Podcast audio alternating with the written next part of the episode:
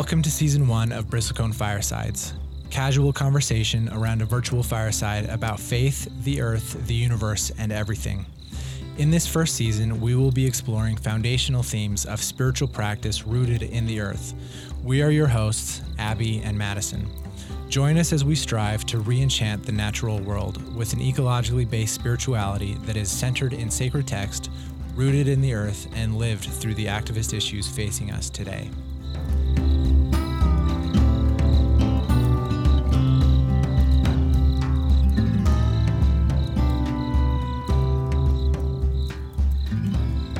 Honestly, I was a little nervous to do this episode. How come? Just because politics is so hard to talk about these days. It is. It is. It's hard to talk about without it being like some overblown conversation. Like I was just talking to my roommate last night whose brother is like an anti-masker and she was saying she was like yeah, I can't have I can't have any kind of conversation with him without it turning into a political conversation because she's like everything that I do that is contrary to what he does feels like an affront to his political beliefs. Yeah. And and so it's like and and then it launches into this whole conversation of everything is a personal attack at you Yeah. regardless of whether or not it's anything related to the political sphere. Yeah. And and like we live in a heightened political society because of COVID, where even COVID, something that is that shouldn't be a political issue, has become a political issue too. So it, Right. it mirrors these things Yeah. like climate change, you know, where Yeah. it's not a political issue, but it becomes one. so just as a um what kind of an issue is climate change? It's a world issue. It's a world issue. Yeah. I mean, it goes without saying. but it but it also is it goes without saying, to say but it. let's it goes without saying that it's that it's a world issue and that it, there's many layers to climate change and environmental issues. Right. It goes without saying, but let's say it anyways. What kind of issue is climate change? It's a world issue. Yeah. But I think I think you have a group of people and maybe larger than we want to admit that still believe it's a political issue or that it's a world issue but the necessity to provide uh, or, or like to take action is a political issue. Right. And so, in that sense, it becomes deprioritized because of the other things that take precedence over it in the political sphere. Right. So, it it's hard to just say environmental issues or climate change are are world issues. Yeah, especially because there's there's also a lot more layers to it than that. It's Yeah. also a moral issue. Yeah, it is. It is a spiritual issue. It is. It is the issue of of communities, of your lived experience in your own neighborhood, right? It's as, Check, check, check. exactly It's a right. racial issue. It's a racial issue. It's a social justice issue. Um, it- it's climate change and the Anthropocene and environmental issues at large, uh, like intersect with every issue human beings deal with. yes. I don't know if you just saw my eyes get I really did. wide. I did. I'm really excited. Well, so uh, this is something that I've been thinking about a lot just with, you know, being in classes and and focusing on this within my own thesis. But and I'm not talking about this to talk about myself. We can cut that out. But Please, we love you when you talk about yourself. no, but I, I just have recently been so um like engrossed in this idea of intersectionality. And it was something that was introduced to me last semester um, with one of my professors, uh, but has just been a resurfacing concept that I keep thinking about. Um, and it's this idea that climate change does not l- exist in a vacuum. It's not an insular issue where we can isolate it um, and and singularly talk about it. I mean, we do, but if we're considering tackling climate change, then it intersects with so many different issues that we don't even realize. Racial issues um, uh, like gender issues all of these other facets that that create problems within our society or that exist as issues within our society are exacerbated or compounded on issues of climate change.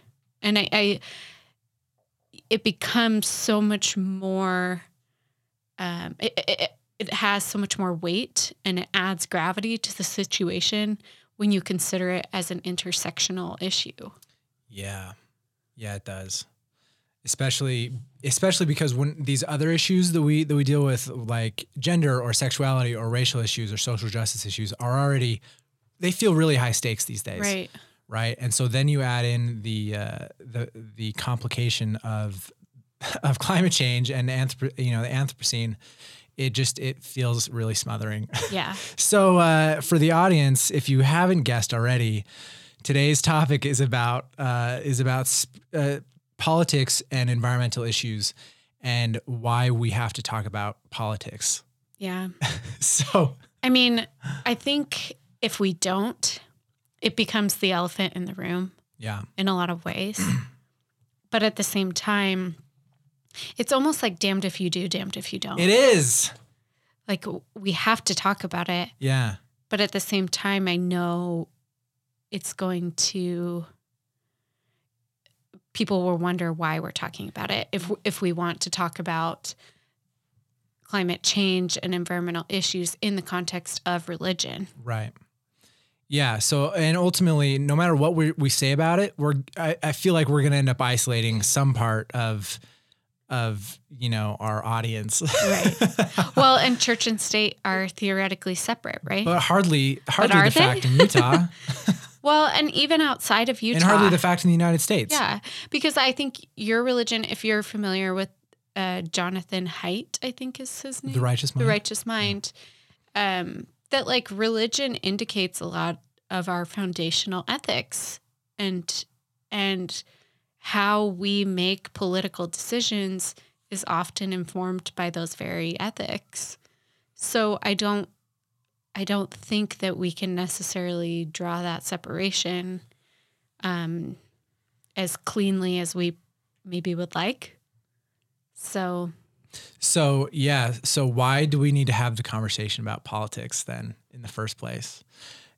Yeah, I'll uh, I'll take a stab at that first. Uh, we have to have the conversation about politics because no matter the, how much the rest of this this season we talk about how how much uh, spir- the environment is a spiritual issue and that, our relationship with the natural world really uh, intersects with our spiritual practices in really beautiful ways um, and can change the way that you operate in the world. Um, at the end of the day, if we're going to do something about climate change, you have to. It has to be done through the the uh, the social machines that we already have in place in order to make change in the world. And that looks like government. It looks like politics, right? So government and, pol- and political action are some of the greatest avenues for change that we have in the world. Uh, they're big, they're ugly, they're destructive. Government can be evil, government can be bad, or government can be good. Uh, it's just a powerful social machine that we've built and we have to participate in if we're going to try and change the world. Um, and so I've dubbed it "quote unquote" the beast. um, and uh, so, if we want communal action and uh, to change to, if we want communal action for environmental issues, government and politics is one of the surest paths to do that. Yeah, and I think it's important to note that, like, even as individuals who support climate change action, that we recognize that the government is not going to be perfect in its pursuits of that either. That like they're no, always no, no, going to be independent or personal you know motives or motivations behind even supporting political action mm-hmm. towards climate change you know like there are always going to be underlying underlying reasons why a particular um, you know government sect or politician is supporting a particular movement or policy. Um, and so, like, we we recognize that that is an issue as well, but I think it's using these kind of moral initiatives that we have um, and and that we're trying to progress our own um, you know moral standings on on particular climate issues that should indicate how we take political action Right. you know like i don't i don't know how else to say it but just trying to make the best of the situation that we've been given essentially Right. So rather than like trying to reinvent the wheel, yeah we're just dealing with what the terrain is. And Yeah. the terrain is we've got this big, ugly machine called politics and government. And we either work with it or we we don't. Right. And I, I know for me personally, I'm not of the personality type, or it's just not my way to wash my hands of the scenario and say, I just I just can't deal with the politics, so I'm just gonna ignore it. Right. That's just not who I am. And so that looks like, okay, well, I guess I'm going to participate in this really broken system. I also think too, like that's the quickest way to a absolve ourselves of any responsibility, but be absolve ourselves of any responsibility. How Yeah. can we expect to be climate activists or or individuals who care about you know climate action if we don't participate? Like if we hate that that system or machine or whatever we want to call it so much okay but at the same time you can't be upset when action isn't being taken you know like if if you're not voting it kind of goes back to that old saying like if you're not voting then you don't get to complain about the decision that was made Yeah. you know so I- feel that way strongly in this sense that you know one of the ways that you can take action is simply just by voting voting alone By participating. in the participating Yeah. yeah and then if you don't you know that that again you're absolving yourself of responsibility but by doing so Yeah. you're discounting your own My voice my participation in the system earns me the right to fume and vent on Twitter about how much I don't like politics. I'm just kidding.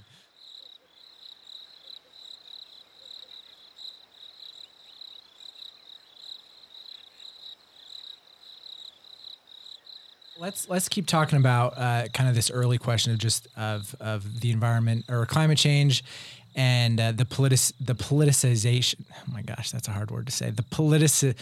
Why has poli- Politicization. why has climate change been politicized, and what are the consequences of its politicization? yeah um where do we want to start There, there okay yeah, like what? Why has it been politicized? I think it's really interesting to go back um like a, a long time. hmm Um, a long time, Way, way back. way, way back. No, but I'm just thinking I guess it wasn't that long ago. but I'm thinking about Al Gore. Been Oh, thinking Al about Al Gore. Gore a little bit. Um and Papa that Bear. you know, him producing his film was like kind of the first popular yeah, introduction to climate change and the notion of climate change as an issue right. um, that we really saw in like everyday society, right? And unfortunately, I think because of that, even though it was probably well intended, I, I mean, I, I do. I'm, I'm gonna, I'm going to say that it was well intended. I think because of that, it's been so inherently tied to yeah, Al Gore as a political yeah. figure rather than as a person or individual concerned with climate change. As a instead of a charismatic scientist, it was brand. It was it was connected to a political figurehead Yeah. instead. and and he was branded in that Yeah. way and therefore he as a kind of figure took the place of his larger party Yeah, in being kind of the climate change advocate. And and so I think in some ways the whole Democratic Party has just taken that on as an issue. And I mean, I don't want to like I don't know, like I don't want to wholly attribute it to Yeah. that, but I think it is pretty easy to draw those lines based on that that scenario. And it hasn't always been that way either. Yeah. I remember taking um, an environmental law class where we talked about Richard Nixon and Yeah. and like his influence on um, you know just environmental issues and the policies that he drew. Yeah, the whole EPA The and the Clean, Clean Air. Clean Water Act Yeah. all came out of Richard Nixon, All who was a card carrying Republican. Right. And an extremely conservative one Yeah. at that. So I think to say like environmental issues are wholly assigned to or coming from the Democratic Party is a little bit unfair It is a little unfair, although it's it's it's unfair historically. historically. Yeah. It might be really fair contemporarily yeah, or but modern today. I mean, it, it's it's maybe changing, but the last 10, 15 years, I might I think it's probably fair. Fair to say. Yeah, but I do think there are still some pretty outspoken um, Republicans who support climate change initiatives. I'm Right. thinking of Bob Inglis, Yeah. right? The South Carolina, Even John Curtis these days, Mitt Yeah. Romney, Mitt Romney, yeah. To I- the Golden Boys from Utah. But I mean, like they were even for those statements and Yeah. for others. I mean, I'm thinking of Mitt Romney, but Yeah. like kind of disowned by Yeah, their by their political party. party. Yeah. I mean, Bob Inglis, it was kind of the nail in his coffin to to support, um, Yeah. you know that those those kinds of um, policies. Yeah. I think another reason why environmental issues and climate change has been politicized is because on some level it has to be politicized, right? If we're going to create action in the world and like actually try and change something, we have to do it through through our political engine, right? Or Right. we can either do it through our private, through corporations and stuff, and we know how that goes. Um, well, just kidding. I was doing that in air quotes. Um, but uh, but if if we're going to do it through politics, we have this beast of two political parties, Right. which are going to take stands on it in different ways. And so, just by just by nature of engaging the political machine, it is going to become a politicized issue, Right. right? And so, I, I like I don't I want to be sure, be careful, like that we're not saying that when something becomes politicized, it automatically like Makes it it shouldn't bad. makes it bad, Yeah. right? That like things have to be politicized on some level in order for us to do anything about it. Right. At, at a certain point, like that's the whole point of getting things going, at taking action, is being able to say, hey, this is an issue that's important. And I think we should, you know, prioritize it. I think we should make policies regarding it. Right. And there are always going to be people that feel differently about that or exist on a spectrum of how they feel about that. Um, that will then indicate, you know, whether or not they believe that this policy policy should actually be implemented. And I think it's also important to note that, you know, politics are not the only way to take action. Obviously, no, there's certainly not. yeah, and and you know we talk about that in other episodes, but um, but that being said, I think this is one more way to make sure that you're taking action Yeah. and that your voice is also heard, and it's it's probably one of the maybe easier ways. I yeah, guess well, it's because the machine's already in place. yeah, it's already there, you know, and and people are coming up with these these policies, um, and then your job is to say I either agree or I disagree.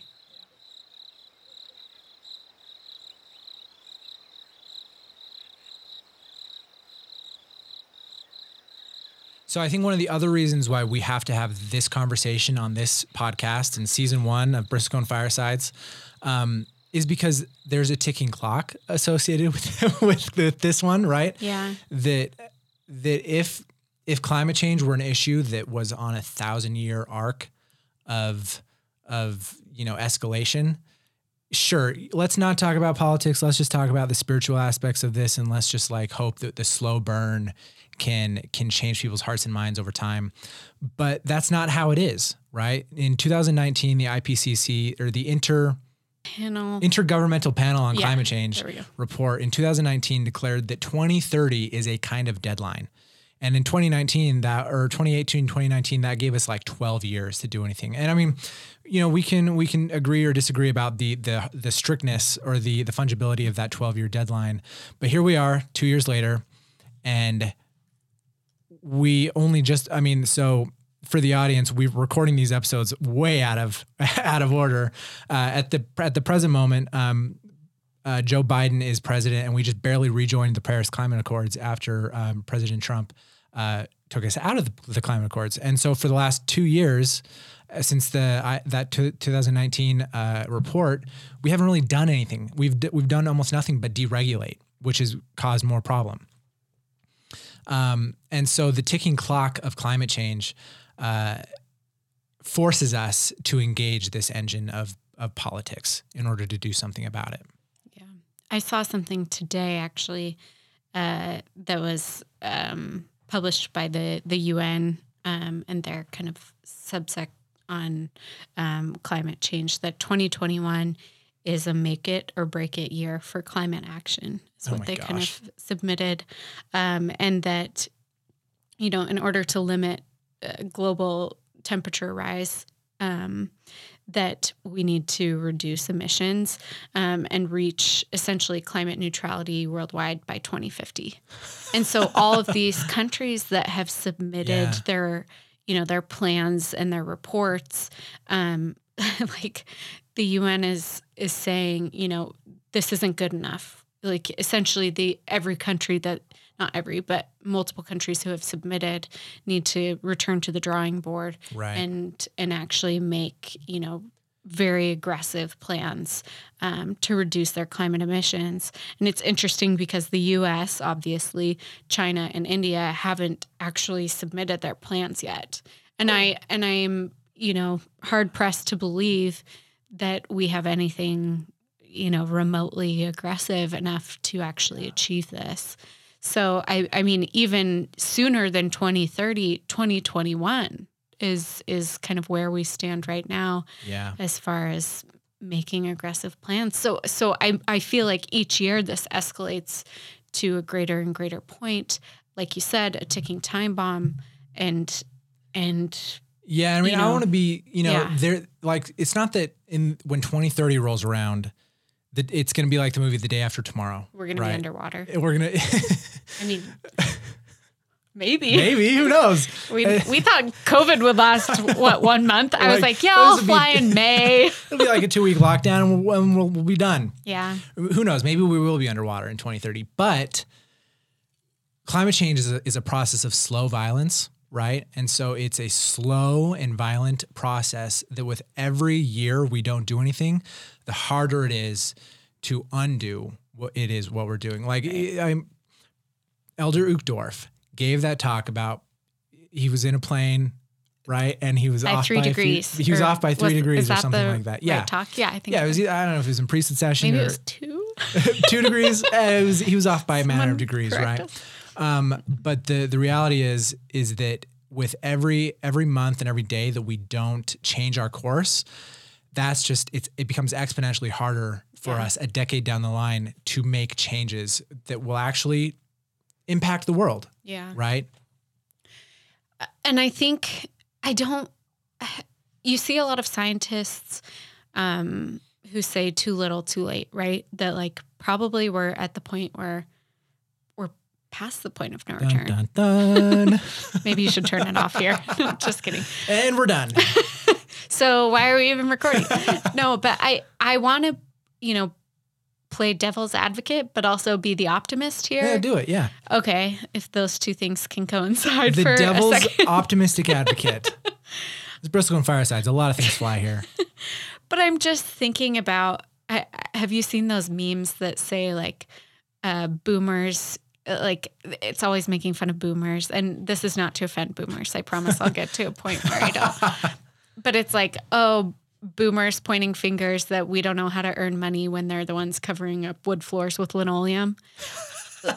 There's another one that i think is like boomers saying we don't know how to make money when they're the ones that destroyed the earth or whatever you know yeah. like it there are all these different applications. Right.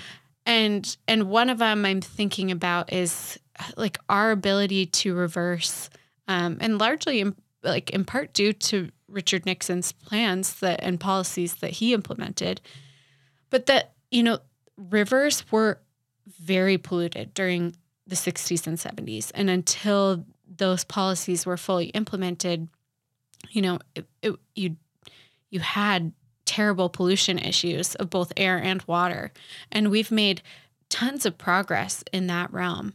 So I think it's safe to say that if we're able to implement policies that are effective and that we can, you know, agree upon, compromise perhaps, then this shouldn't be a complicated issue. It shouldn't become a point of irreversible right like problems, right? I, we've already demonstrated as a as a as not only as a nation but as a global community that we can we can stand under issues like this. Remember, like uh, I remember, hole. yeah, the, Yeah. that was just what I was going to say. The the hole in the ozone is that once we once we banned aerosols, um, the ozone hole patched itself up, and so we were able to actually stand under it. Like, and I remember, so m- my dad grew up in Provo, Provo, Utah.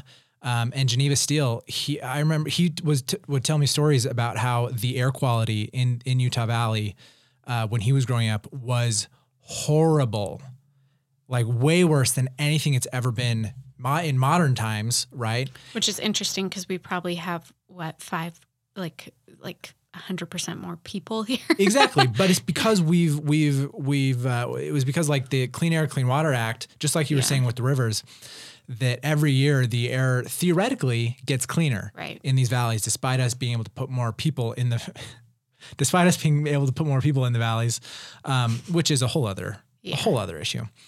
So we've already demonstrated that these that this path of action of political action can work. And when I say political action, what that translates to is it translates to regulation, right. which is a four-letter word to to a lot of people, right? That what we mean is it means regulating industries, it means regulating uh, manufacturing so that it's cleaner, so that it, it draws its energy from different places. It means, so yeah. So unfortunately, that's what it means.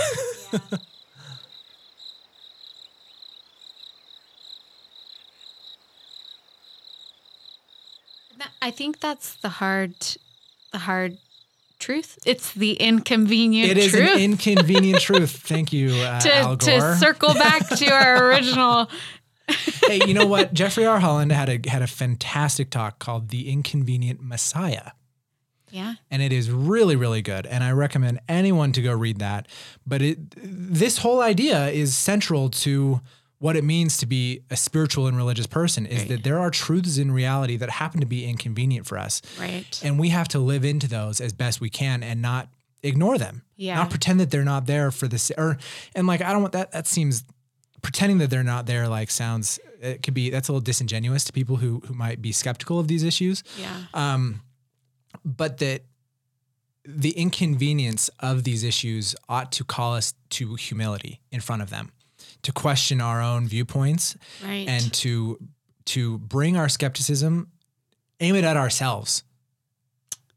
yeah that's so that's something i've literally never thought about Oh, great! I'm glad we're having this conversation. no this is i mean and this is great yeah, uh, I just, I've never thought about, I mean, I think constantly about how, you know, if people were willing to sacrifice like even really small things, meat, you know, once or twice a week, Yeah. or, um, you know, driving less, you know, making small adjustments that are inconvenient to them, but perhaps would make a large difference if we collectively, you know, agreed upon this. Mhm.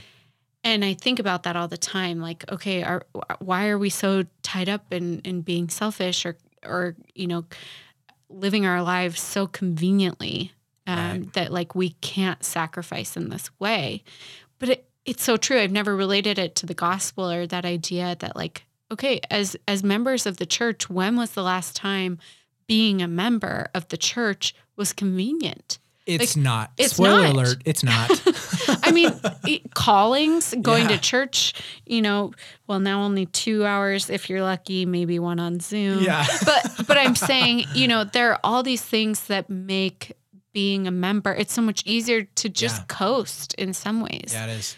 And so, why are you a member? You know, what are these things that are tying you to the gospel? hmm And I think those things should be considered in the context of environmental issues. Okay, what's at stake here if we if we don't start doing these things or if we don't, you know, let these these conveniences of our lives go?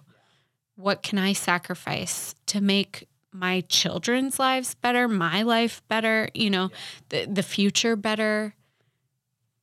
Yeah. Yeah. Wow.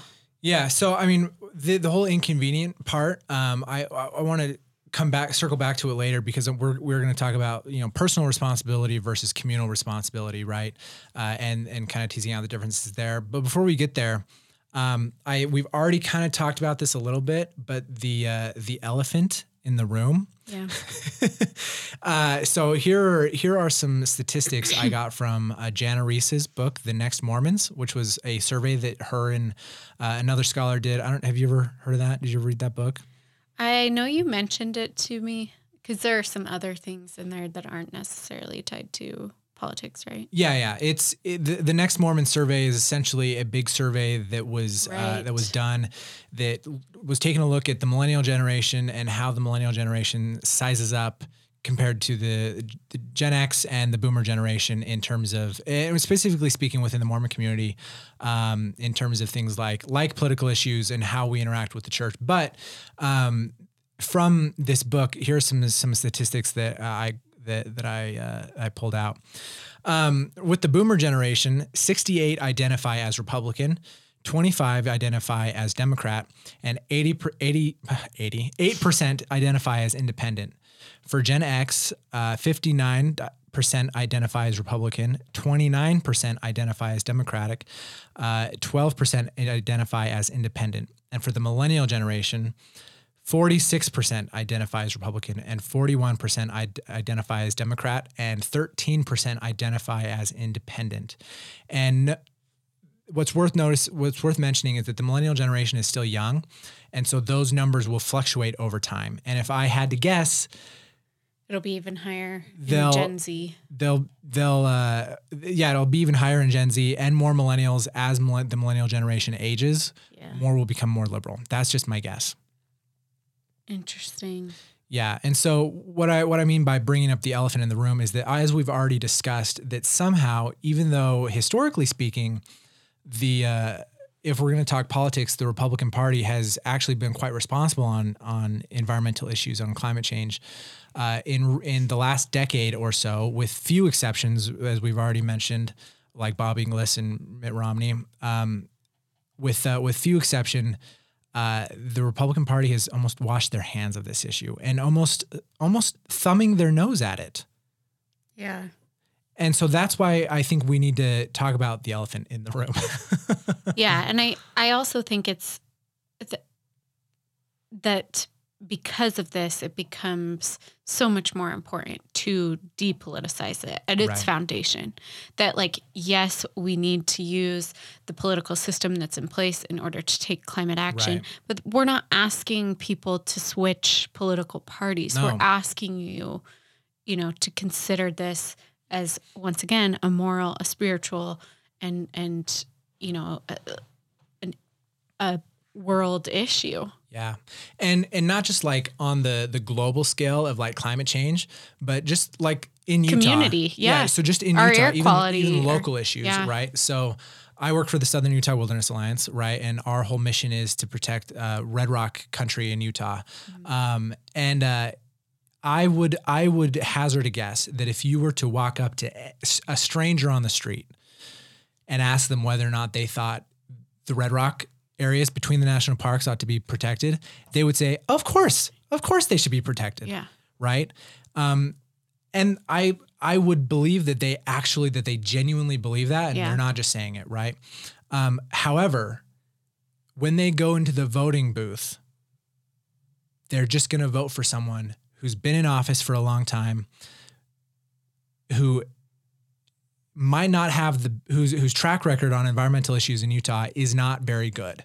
Right. Right. And so their their love of Utah's red rock country doesn't translate to political action. Right. Right. There's there's some kind of a disconnect there. Or votership. yeah. Yeah. And so there's a disconnect there. And so I think that we need to like tease because it's it's so easy for us to say just getting just get involved, just go vote. Right. There's so many people in Utah who vote. Yeah. And they vote in people like I'm gonna say I'm gonna say a name here and it could alienate people, but it is what it is. Like Jason Chaffetz, oh, yeah. right?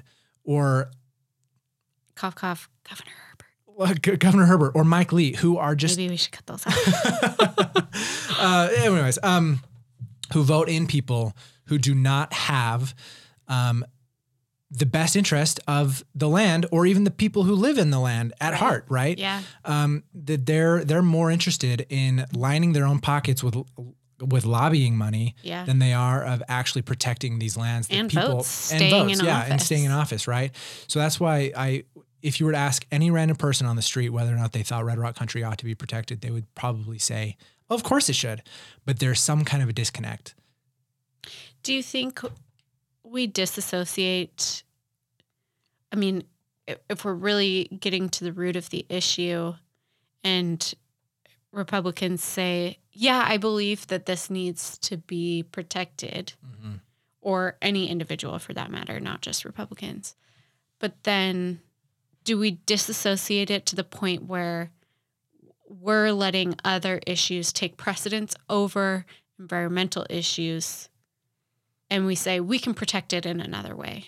Yeah, Or, yes, I would like to protect it, but this factor is more important to me, right. AKA economic issues, educational issues, you know, uh, uh, financial issue, Abortion you know, like issues. like all of these different issues that then take precedence over environmental issues. Yeah. So in this in the same um, the next Mormon survey, uh, I'm gonna I, I'm gonna try and pull the numbers from my memory because I didn't write them down. Um, but sh- there's a, a whole a full list of of political issues and what percentage of the generations care about these issues. Right. Yeah. For the Boomer generation, environmental issues were only nine percent, and for Gen X, it was the exact same nine percent, and for Millennials, it was it was twelve percent, Interesting. which are which is not a huge gain yeah. right? And so I think you're right that there is some kind of disassociation, or I don't know if it's a disassociation as much as the scale of the problem is so big. That it's hard to focus on it. I think it comes back to that uh, issue of slow violence. Yeah. So, for those who aren't familiar with the issue of slow violence, Rob Nixon introduced this concept of our kind of deprioritization of environmental issues because they don't present an immediate and very uh, volatile or violent threat. Um, and and so in that sense, we tend to push them or or deprioritize them um, to the point where they're almost forgotten or or um, you know no action is actually taken um, until it gets to a point where it's almost too late. Right. Um, and environmental issues do that. It, they take such a back burner, um, you know, position because we don't perceive them as an immediate threat. Yeah. And you know, again, to to maybe give validation to that mindset, there probably are things that take immediate precedence over environmental issues, such as racial issues or social issues that are a little bit more timely or pressing Gender issues. right yeah. now, you know, Yeah. and and involve you know human beings who are alive right now. Yeah. But it's hard. It's so hard to say, It is. you know, we value this over this. It should be we value both of these things. Yeah. And and one you know may take immediate precedence Yeah. or or we have to resolve this right now, but that does not mean that environmental issues should be pushed out. You're I right. don't know. I like I don't I don't want to be insensitive at all. Yeah. And I and I understand that obviously those issues are at the forefront of our minds. Yeah. But where's the space for environmental issues so that we're not consistently pushing these off the table? But I I do wonder, you know, when when is the time for environmental issues? Like it's almost like when will when will it be my turn, you know? That's literally what the earth says Yeah. in the book of Moses is when will when will I be able to rest Yeah. from all these these things, all this violence and all this evil that's happening on me? When will I be able to rest? Um, and so that's why I uh, I think part of you know if we're gonna keep talking about the elephant in the room, there's a lot of single issue voters out there who will Yeah. who will determine their vote off of one thing, right? Yeah. and they'll keep kicking the can down for of other issues that they supposedly believe in for the sake of this one issue. Right. Right. And uh, and I mean, I'm not gonna lie. Do I have some single issue voting inside of me? I absolutely do. Yeah. I really do. Um, but my single issue voting looks a lot like who's got the best environmental policy. Same. I'm like, okay, so look at here. I know that that's what's hard is for me this this has become one, you know, Yeah. where I look at candidates and I say, okay, you don't have a good environmental policy off the table. Off the table. Bye. Yeah. Bye, Felicia. So maybe I'm a hypocrite. Well, I mean, that- we all are, We but- all are, right? That's that's part of that's also part of what I love about Bristlecone Firesides is that we We're all implicated. we're all implicated and there's nuance to all of these issues, right? That these are not bright bright clean lines we're drawing down. Um, but it's also I think it requires us to start shifting our mindset from a win-lose mindset to a win-win mindset, which is not what the world primes us for. right? The world primes us, uh, everything from our careers, our jobs, our schooling, our our sporting events, everything primes us for a win-lose mentality, where we think if this issue is the only issue that I care about, then that means all these other issues have to lose, right? yeah. And I want, I want to, I want a yes and mentality. Yeah. I want to say a win-win because that's what the gospel is. The gospel is a win-win. I want to make the world into a win-win.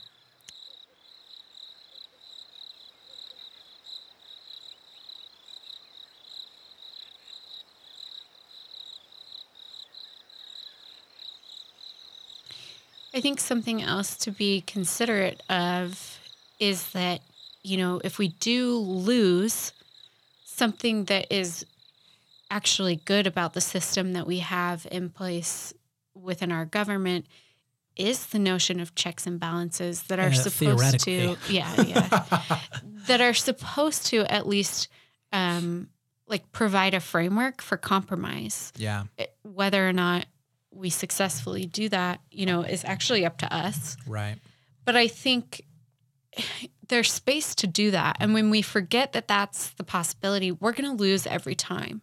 Right. Every time we vote, we win one, but we'll lose 32 others or something, you know, like you can't you can't forget that part of life is to compromise with others and to recognize that we don't all think the same way. We don't all believe the same things and that that's going to be a factor when we vote. So when we don't come out on top, okay, how do how do I take into consideration someone else's views, combine them with mine, and come to a conclusion that supports both of us? I think that's that's one thing that I really appreciate about, you know, cap and trade policy is that we're not saying, okay, no, you can't conduct business at all Right. but it's okay how do we conduct conduct business better Right. or how do we implement change again using the system that we already have in place and Yeah. maybe just regulate them or it's mo- like implement change in the ways that we know how Right. I, yeah but i think that's that's asking a lot that's asking us to be empathetic that's asking us to love our neighbor And in this world, this time, this day and age, that's hard. yeah That's really hard to love our neighbor. Uh, it's inconvenient. It's inconvenient for me to have to empathize and like not just like empathize, but like actually get in the shoes of my neighbor and consider the issues that they care about and their values, right? Because I might be progressive, I might be really liberal, right? Um, but I need to take seriously the the values of my conservative neighbors right so that I can communicate my my values to them in language that they can understand, right right? But I think that requires both sides being willing to do so. Good as well. faith. yeah. And and like I I get really disheartened at the idea of losing empathy within this country. Yeah. Empathy and compromise. Those are the two things that, like George Washington in his farewell address, really tried to warn us about. anyway, but I think, you know, our our ability to compromise and our ability to be empathetic towards others is also going to be a core factor in our ability to make change. It is. It is, especially because um, the change that we need to make needs to be just change, right? It needs to be change that isn't just going to get the job done. It's going to get the job done well and addresses the some of the social issues that we've we've had all along, right? So that's why, like, um, that's we're you know we're we we started talking about intersectionality.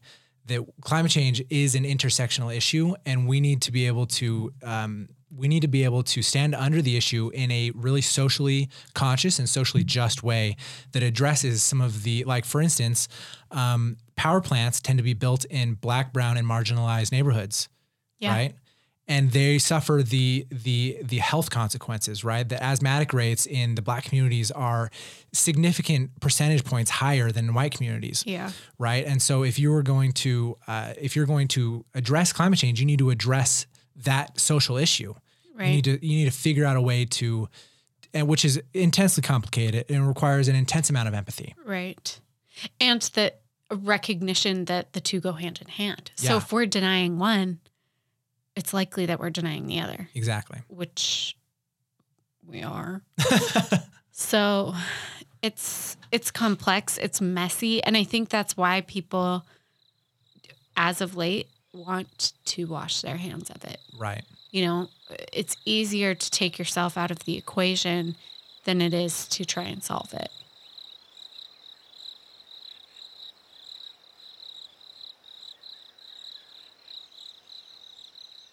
Yeah, so this is probably a good segue to us talking about political neutrality.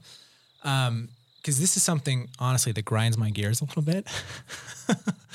um, and I'll tell you why it grinds my gears. Um, so I work for nonprofit, right? Right. We're technically as an as a nonprofit, we we we have to be politically neutral. Um, corporations like to be politically neutral. Um, the inst- like our religious like the Church of Jesus Christ of Latter Day Saints, politically neutral Right.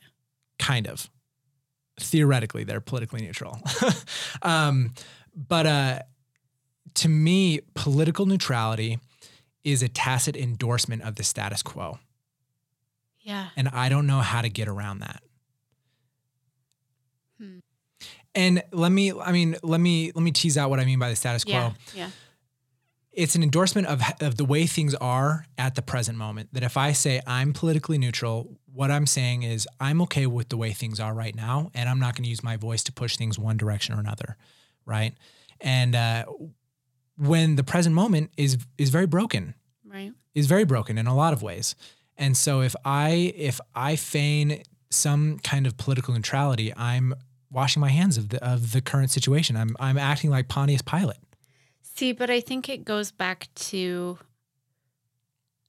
that that kind of absolution of responsibility. Mhm.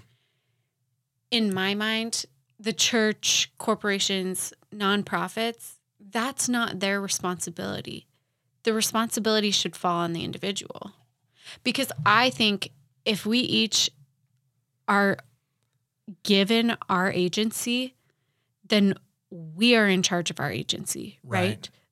The church, like you said, should remain politically neutral so that we they? theoretically have the opportunity to utilize our agency. Right. There's far too much blind, you know, Yeah. blind leading the blind, blindly Yeah. acting, blindly following. Like we're now in a in a situation where so many people don't even know where to source truth. Right. So to me, I think in some ways political neutrality is an opportunity for people to step up and take responsibility and Huh. individual responsibility at that. Interesting. Because So uh, I don't want the church to tell me how to vote, well, no, yeah, but I want them to tell me to vote. but occasionally they will tell you how to vote, and then the state of Utah will uh, the, all the citizens of Utah will say, no, that's not how we're going to do it. Yeah. we're talking about the uh, there was a, The a medical marijuana thing that the church that the church sent out an email saying vote against this, and everyone said Yeah. no. Yeah. Um, no, that's interesting that you say that because because I I find at least in, in my experience, I find people hiding behind political neutrality as an excuse to to not do anything. Right. right. That they're they're trying to as individuals, not just as corporations, because like I okay, I get Well, I think corporations are just trying to save face. yeah, I get that they're like trying to save face, but as individuals, it's it's less. I think it less um, shows its face in a I'm politically neutral and more.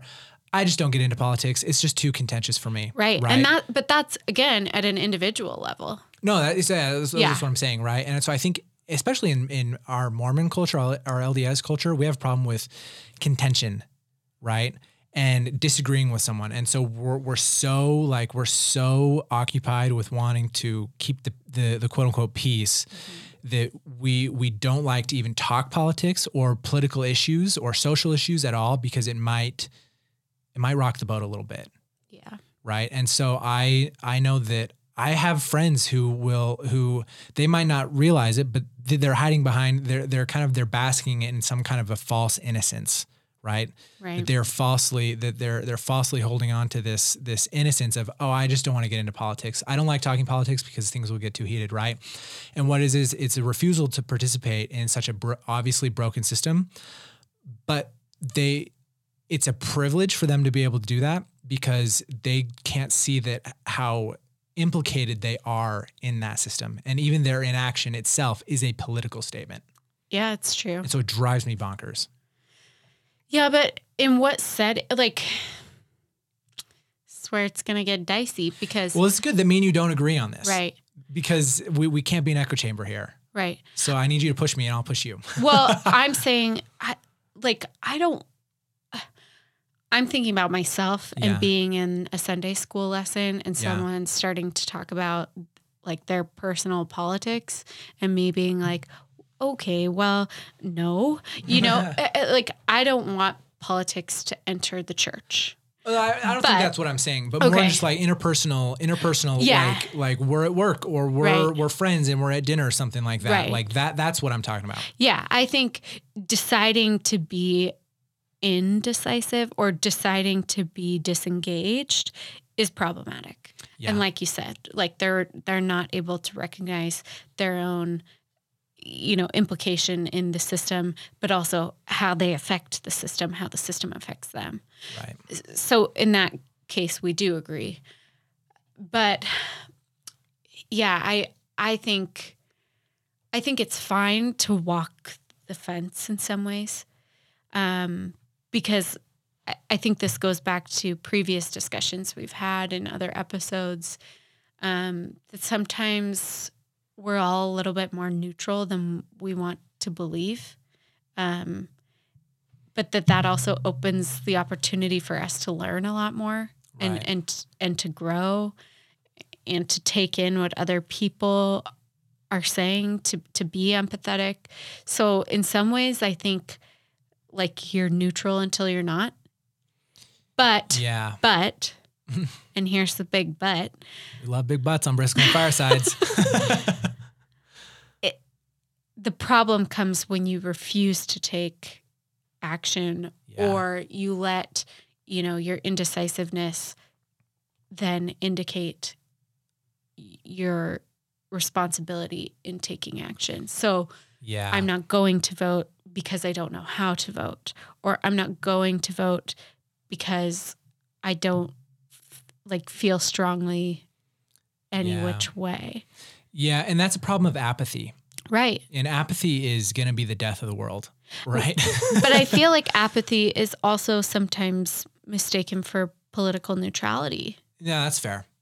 And I, honestly, I would take political neutrality over apathy Yeah. because apathetic, like if you, Your self it, it's self-absorption. it's self-absorption and it's you you can't see the privilege from which you're operating under right that that if i if i'm if i'm apathetic about an issue it's because the issue doesn't affect me Right. right versus if uh if there's an issue like um like you know i have i have cancer because this power plant was leaching chemicals into the water Yeah. the the groundwater system that i was drinking from that totally impacts me Right. right? And i don't have the privilege of not participating in the political system to change that right? Yeah. and so for someone living upstream from that issue who doesn't have cancer because they weren't drinking that water to wash their hands of that issue is is like the the definition of of self-absorption and like the anti-empathy what is that? Anti-empathy? Empathy. anti-empathy. Like Oh, they're they're not empathizing right and and for them to be able to to stand under the issue requires them to get into the shoes of the people who are if- impacted by these issues um and so th- that's why i uh that's why i just i i i i don't like political neutrality Yeah.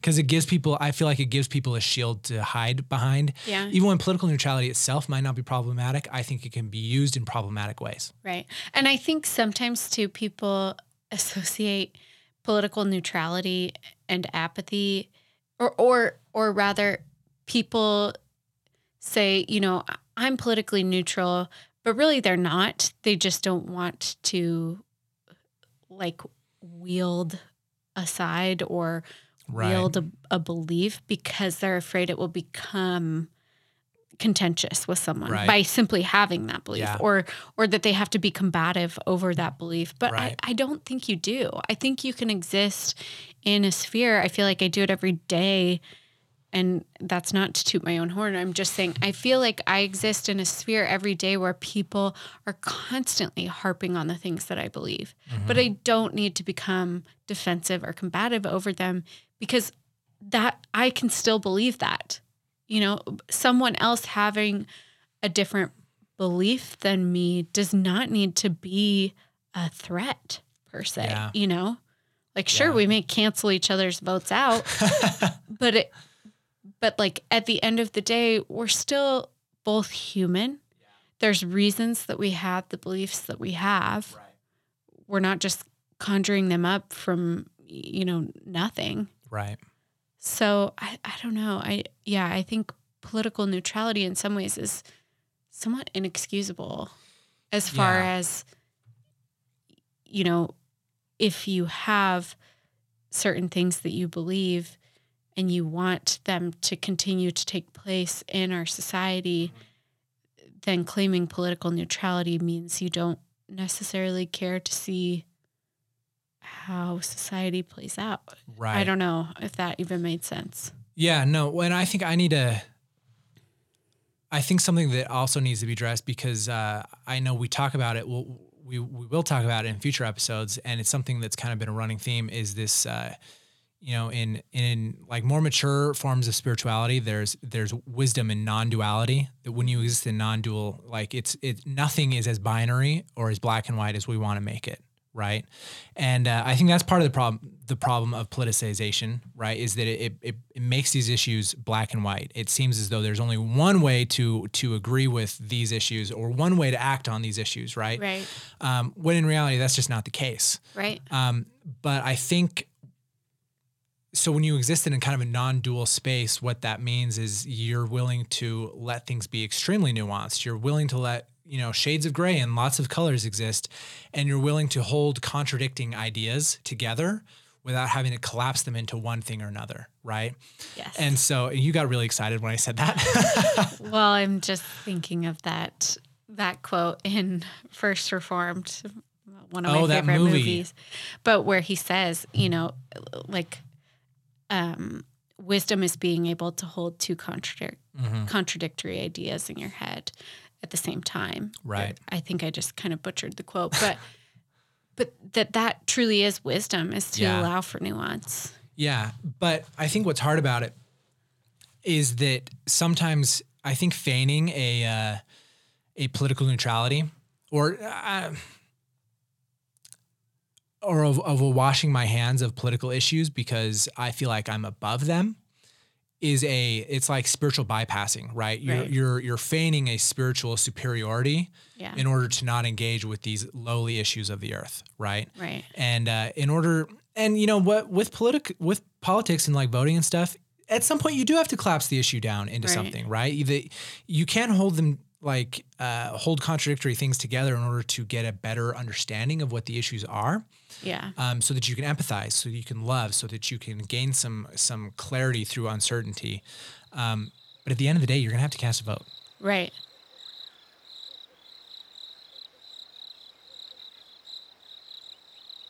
let's shift into and I think we're gonna again. It's it's good that I think we we have some some difference from each other here. Personal responsibility versus communal responsibility. Let me ask you this: so that what is the use of blame? Like Right? Because so so here's what I here's what I mean by that. I don't want to practice scapegoating, right? Because by scapegoating I mean this is all ExxonMobil's fault.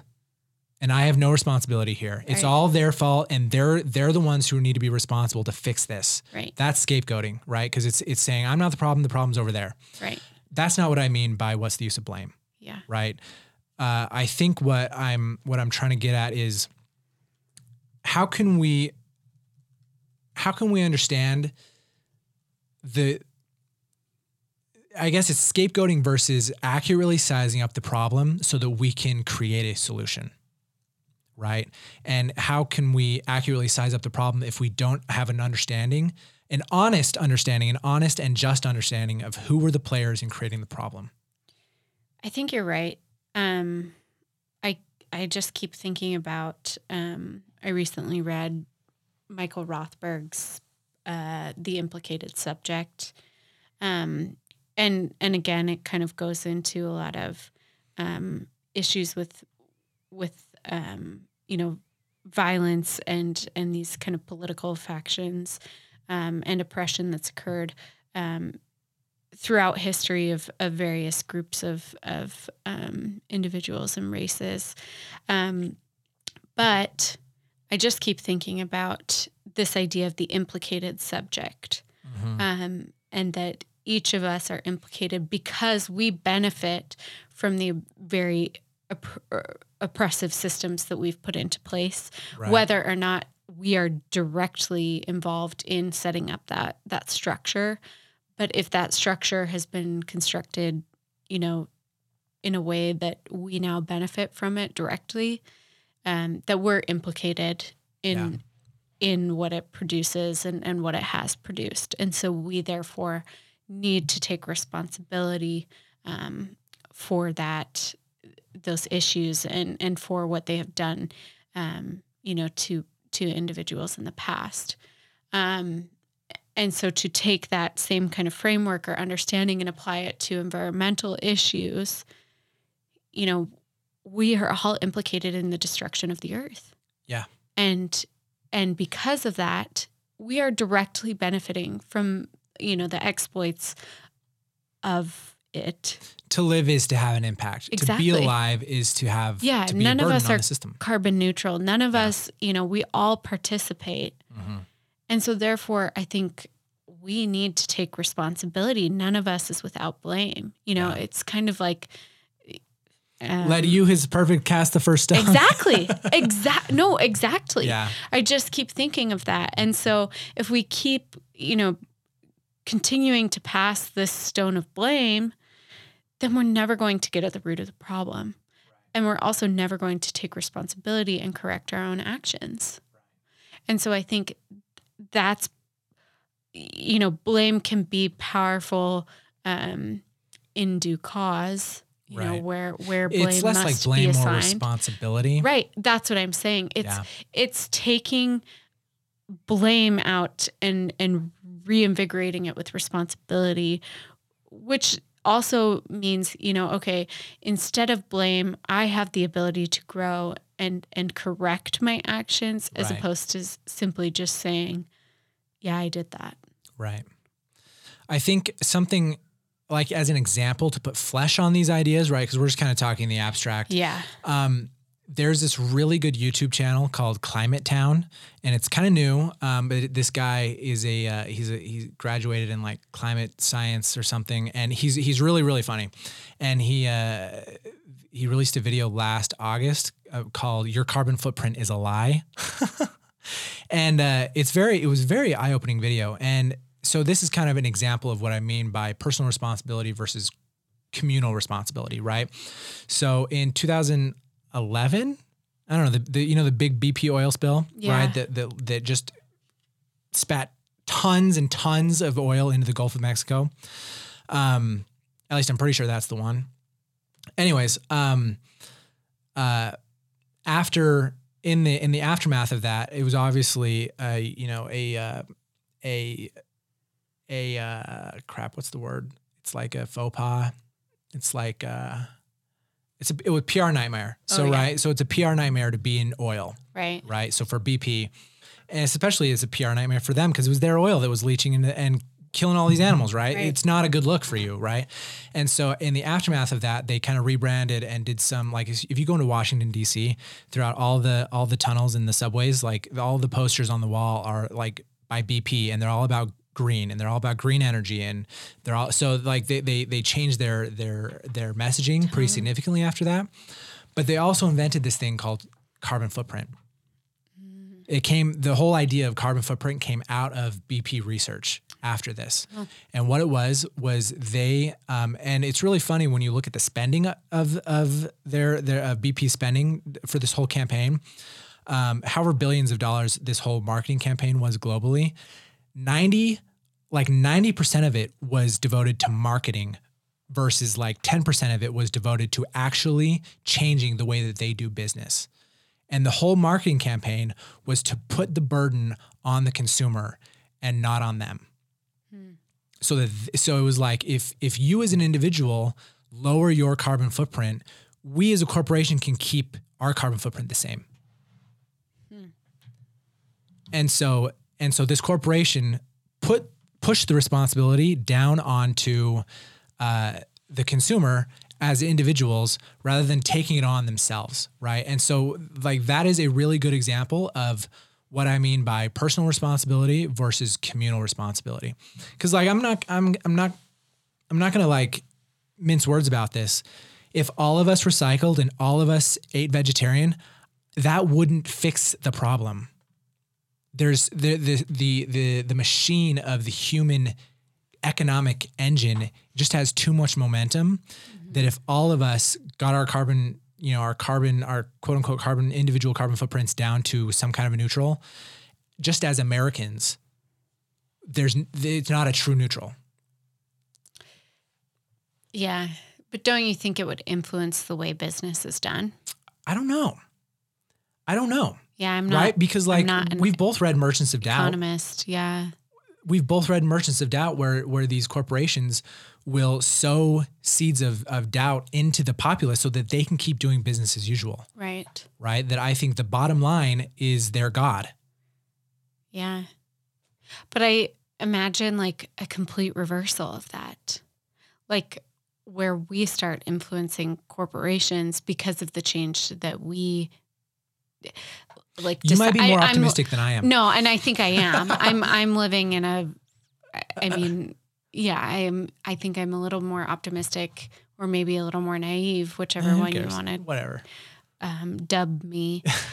but I I do wonder if you know that sphere of influence were reversed because they would then have no consumer. You know, I don't know. I think about this a lot. So it's hard. Yeah, This whole personal so like obviously the answer is we want all of it. yeah, right? And so i think what what i mean by that is like in our conversations with other people of course i want to encourage people to recycle. Of course i want to encourage people to like to drive less or to bike more to walk more. But i'm not i'm not foolish enough to think that at the end of the day that's enough. Exactly. that's not good enough what is good enough is us holding our own the the corporations that we buy from accountable yeah. it's like But if we want to go back to nuance and Yeah. personal responsibility, yeah and thinking about uh, like our spiritual responsibility too. I mean, there are verses of scripture that say we're going to have to answer to God for the decisions that we make here on earth, right? yeah And if any of those are hindering the earth, then we're going to have to answer to God for those too. And so, at what point are we willing to also accept our own individual and personal responsibility to make the world a better place as well? You know, like, yeah, Yeah. you're right. Okay. One can in the trash can is not going to make a difference It's not. necessarily. But Holding Exxon's feet to the fire might make a difference. yeah, and and and communal responsibility in that Yeah. sense and and corporate responsibility absolutely will make a difference. But there's also value to personal responsibility because you can't hold other people like we said earlier, blame. We can't hold other people to the same standard if we're not living up to that standard independently it's or putting our own skin in the game, right? Yeah. The- no one's going to care what we have to say until we have skin in the game. Right. Right. And it's it's extremely hypocritical Oh, it's so hypocritical. to say, yeah, you know, you need to change everything you're doing, yeah. but let me keep you Yeah. know continuing on in destructive practices Yeah. personally. Yeah. Because I know um, in past episodes, we've already talked, I'm pretty sure we've already talked about that, or maybe it's in a future episode and I'm spoiling something, that, that heaven is something we do as a community, that Zion is something we build and it's a community. Zion is a community. Zion isn't an individual. Zion is a community. Right. It's something we all do together. It exists between us. It exists in our relationships. And uh, I, because I, I believe that, I also believe that evil is something we do as a community, right? That evil, sure, evil can be done by individuals, right? We've seen that. We saw that this summer. We've seen it all for the last four years. That individual, well, we've seen it our entire lives. Let's be fair. That individuals can participate in evil, but that evil, capital E, capital E, evil is Yeah. something we do as a society Right. It's something that we all accept that there are that there are evils we accept as a society just because just to keep the the engine of society moving forward right? And so uh, and so when it comes down to personal responsibility versus communal responsibility i'm thoroughly in the camp of yes and that that just because you're taking personal responsibility does not mean we can't we shouldn't be holding us as a community in the forms of governments in the form of corporations in the form of, no- of nonprofits and churches and organizations accountable as well Right. we should be holding everybody and everything accountable Yeah. I agree. I but I I think at every level we need to take responsibility. at every level we Every need to take level. responsibility yeah which is inconvenient damn it It's the theme of the episode. it is Sponsored by Inconvenience. sponsored by inconvenience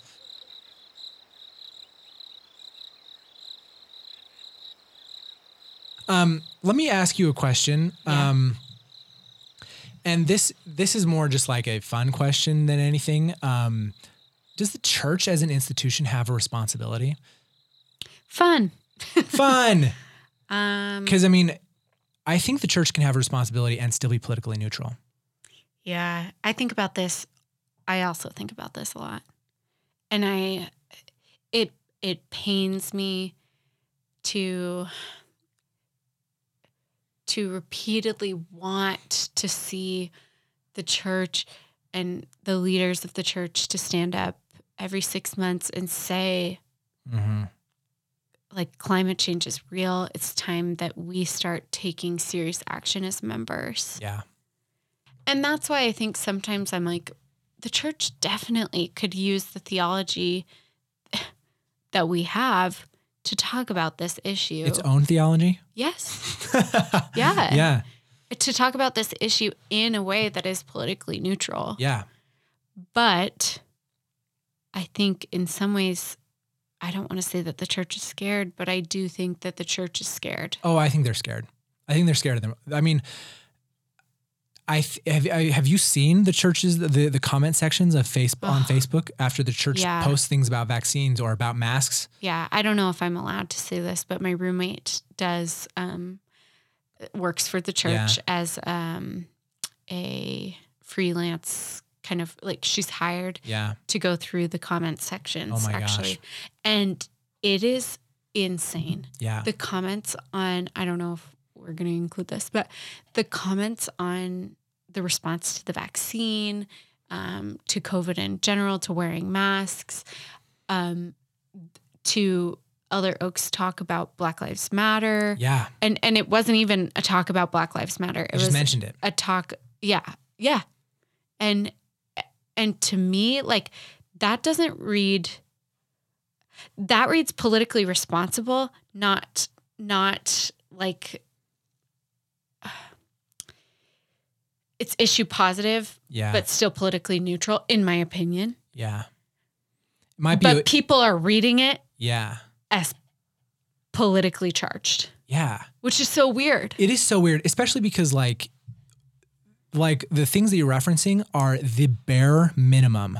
Right. The bare minimum. Like if I was the one scripting it, I'd have them come out way stronger on certain things, right? On certain issues.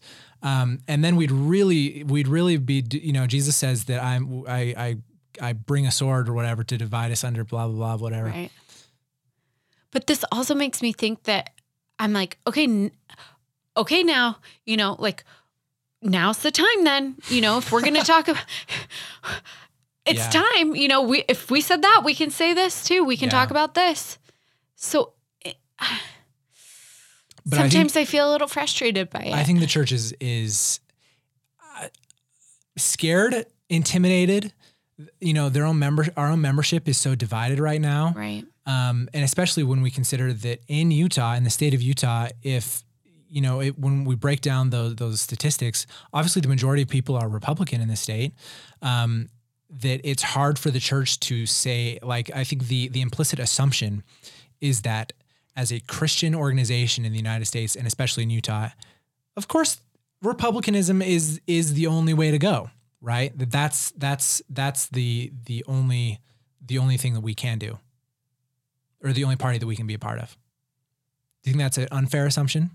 I think it is. An unfair or a fair assumption? No, I think it's unfair. Oh, it is. I mean, it, growing up, did you not? Did you not? I mean, you grew up in Salt Lake. Yeah. And I grew up in Provo, so those are different worlds. The Yeah. Zion Curtain is very strong a little around the point of the mountain. But uh, I remember growing up and like thinking, oh, liberal people, Democrats, they're they're the bad guys. I legit, I legit had those thoughts. Yeah. I mean, I'm not gonna lie. I was like indoctrinated by by that belief Yeah. as a child. But does that still exist? Like, Oh, I absolutely think it exists. yeah. I mean, probably less so Yeah. And I the think millennial it's generation is kind of breaking that. yeah, and I think like environmentally, and now I mean, you know, like as a community, Mm-hmm. um, the environment that you're raised in probably pushes you one way or the other. Yeah. But I, I think about this too, being raised by conservative parents and not being particularly conservative um, on my own. There we go. Cards on the table. wow. But um, yeah, I think about that a lot Yeah. you know where where did my shift take place and also why why did i believe that as a child Yeah. because in some ways i feel like my spirituality indicates so much of how i vote now Yeah. even more so than it and i mean you know i wasn't voting at 12 but but in the ways that i was thinking you know it wasn't indicated by Yeah.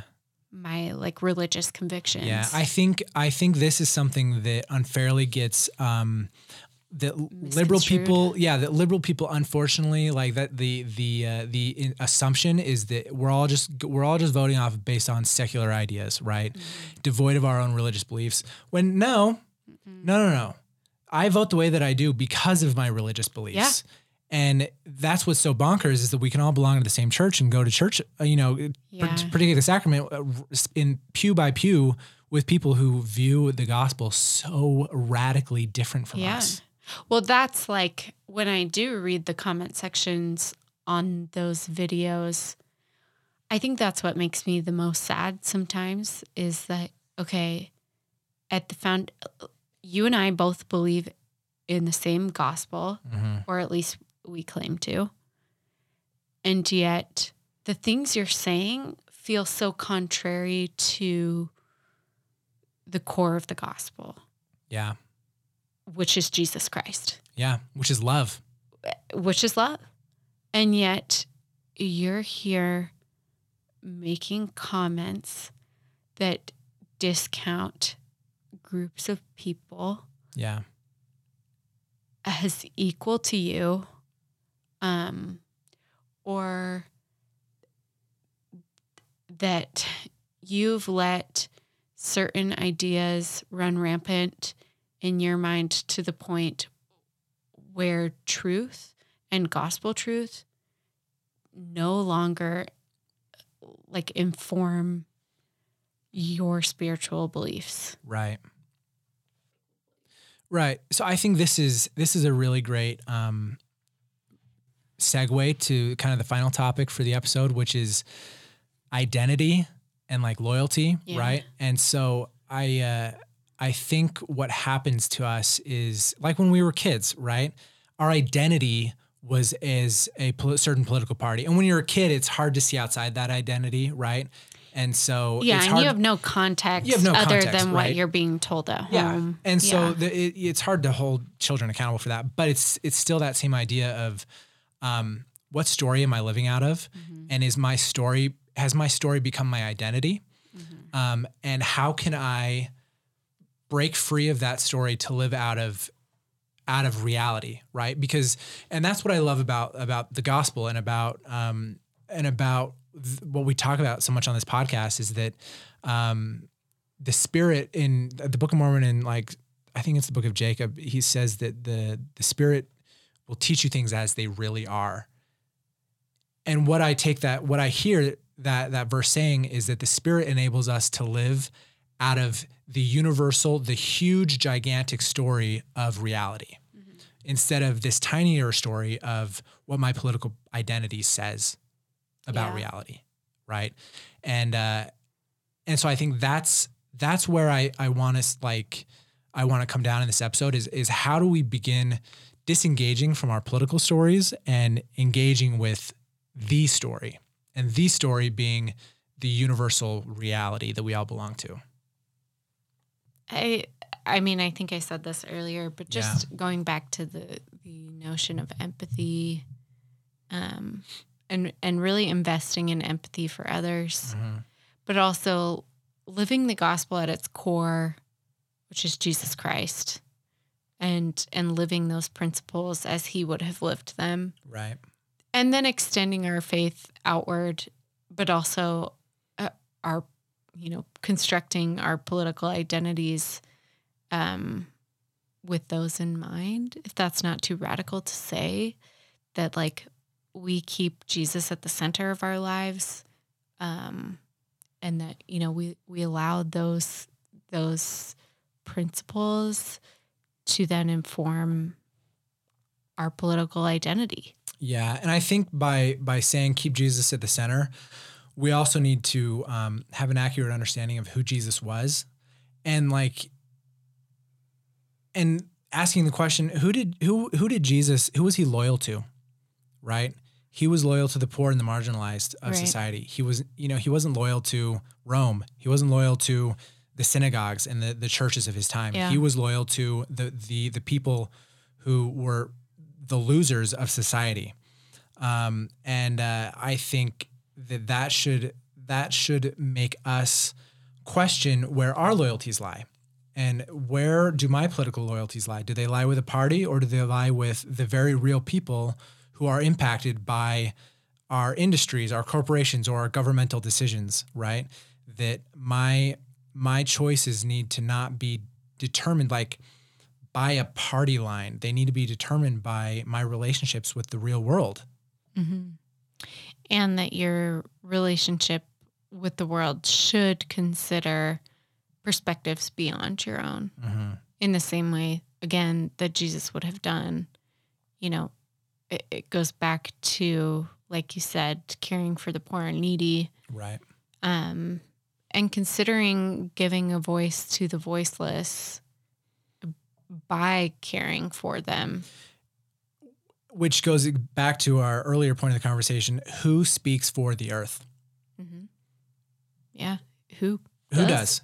We we need to. We need to begin speaking for the earth because the earth doesn't have well i mean the earth does have a voice. Her voice is fires and droughts and hurricanes out of season right? That that that's the, those are the voice of the earth but we need to we need to pipe up for in our own human um, organizations and machines so that we can actually translate that voice into action And again, allowing our theology to indicate how how we construct our political identity too. yeah Because if we truly believe our theology at its core, that we respect the earth, that it's a beautiful creation of God's, that it is a spiritual and a physical creation, hmm then that should also indicate, you know, on some level, how we feel policy should affect it, how we feel, right um, you know, those actions that are taken against it should play out. And I think sometimes our talk about policy or big political action or change, whatever, can divorce politics from reality, right? That I, when I was doing some research for this episode, um, I was reading a little bit of Wendell Berry. And I, Wendell Berry, he talks about how maybe instead of talking about the environment in quotes, that which is this huge bucket word, right? It's this mm-hmm. rhetorical bucket that means so much.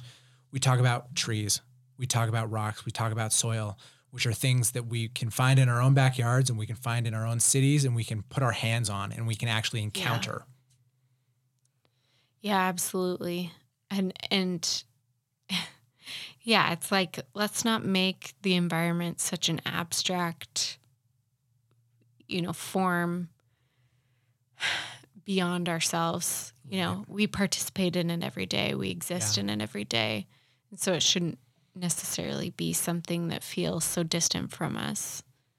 Yeah, no, I think if we were if we were to try and sum this up, this conversation up, it's to start letting our politics be centered on what's real Yeah. instead of what you know our political identities might say or is real about reality or whatever. And I think the best way to encounter the real is to walk through your neighborhood. hmm It's to you know it's to go on hikes with your family. It's to it's to go on picnics, right? It's to it's to get out into your community and experience reality, um, and then to start making choices based on those experiences rather than what some talking heads on some political news station might Right. tell might, might tell you. Thank you for listening, and we hope you enjoyed this episode of Bristlecone Firesides. If you liked this conversation, please subscribe and share widely with your friends, family, and neighbors. Consider leaving us a rating through the podcasting app of your choice. For more from Abby, Madison, and the Bristlecone family, follow us on Twitter and Instagram and visit our website to enjoy more earthy content of faith, activism, and belonging to the earth. From the Aspen Mountains, juniper forests, red rock deserts, and salty lakes of Utah, we wish you peace and goodness as you strive to find yourself in the family of the earth.